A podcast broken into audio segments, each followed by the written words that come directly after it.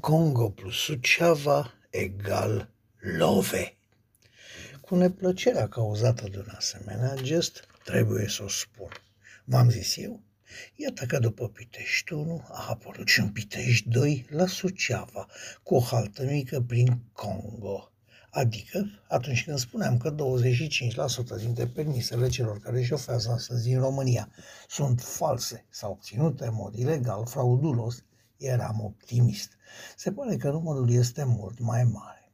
De ce gândesc așa? Pentru că dacă într-un grup de 10 oameni care merg în cadență, unul singur nu respectă ritmul, acesta sare imediat în ochi. Dar dacă din aceia 10 oameni 4-5 ori mai mulți nu respectă cadența, atunci pare a fi toată lumea alături de drum, lăsând impresia de normalitate și pentru cei care nu respectă ritmul.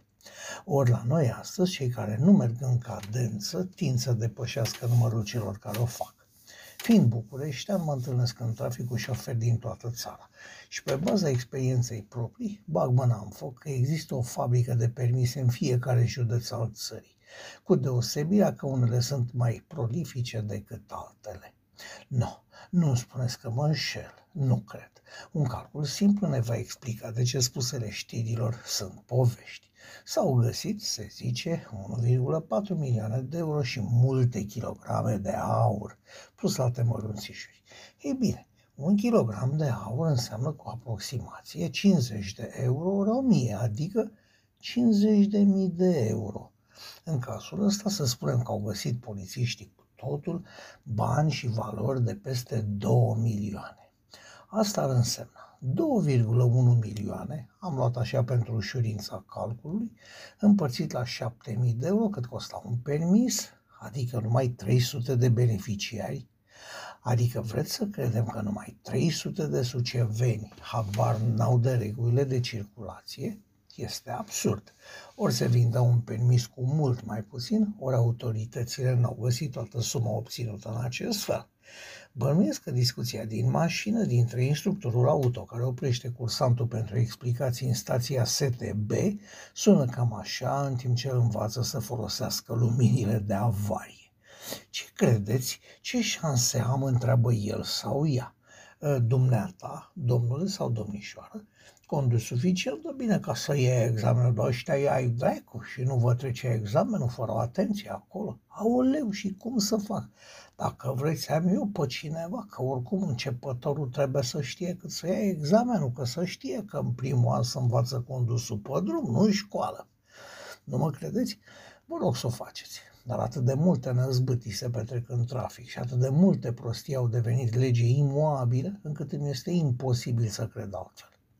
Principalii beneficiari ai permiselor ilegale ori false împar a fi taximetriștii, șoferii de utilitare și mândrele care primesc câte o mașină mare și puternică de la sponsorul lor de 70 de ani, cel pe care îl iubesc sincer cu toată puterea celor 20 de ani ai lor și care le premiază pentru rezultatele la învățătură.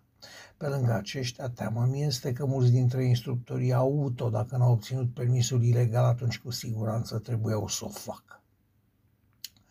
Problema mea este că după Pitești 1, nu știu că vreunul dintre beneficiarii ilegalităților să fi rămas fără rodul șpăgilor, nici măcar proaspătul reales Popescu Piedone, cel care a luat 5 examene de conducere la Pitești într-o singură zi. Dar că spuneam acum câtva timp destul de scurt, că brusc drumurile românești s-au umplut de troace diesel din categoria Opel Astra și Mercedes A clase, fumegătoare și nesigure. Vă amintiți? Hm. Nu pricep cum de noi, simpli cetățeni, observăm asemenea lucruri, vezi rar Suceava, iar autoritățile nu.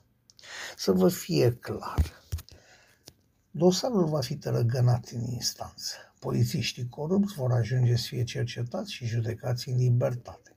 Șeful serviciului permise Suceava, peste mulți ani, va primi o pedeapsă de trei ani cu suspendare. Ceilalți, pe care de consecință, din ce în ce mai puțin. Nu se vor confisca alte sume și bunuri în afară de cele găsite acum. Nu se va reține niciun permis ilegal eliberat, oricât de analfabet ar fi posesorul lui. Nu, Instanța nu va considera că cei vinovați prin acțiunile lor au eliberat pe stradă niște potențial criminali posedând arme mai grele de o tonă și nu, instanța nu îi va considera vinovați pe autori de tentativă de omor, iar fabricile din teritoriu vor continua să lucreze bine mersi. Vi-l amintiți pe Vela amenințând interlopii cum că este cu ochii pe ei? Hm, iată că nici nu trebuia să se obosească prea tare. Interlopii erau chiar în curtea lui. Așa vede lucrurile un om de pe stradă.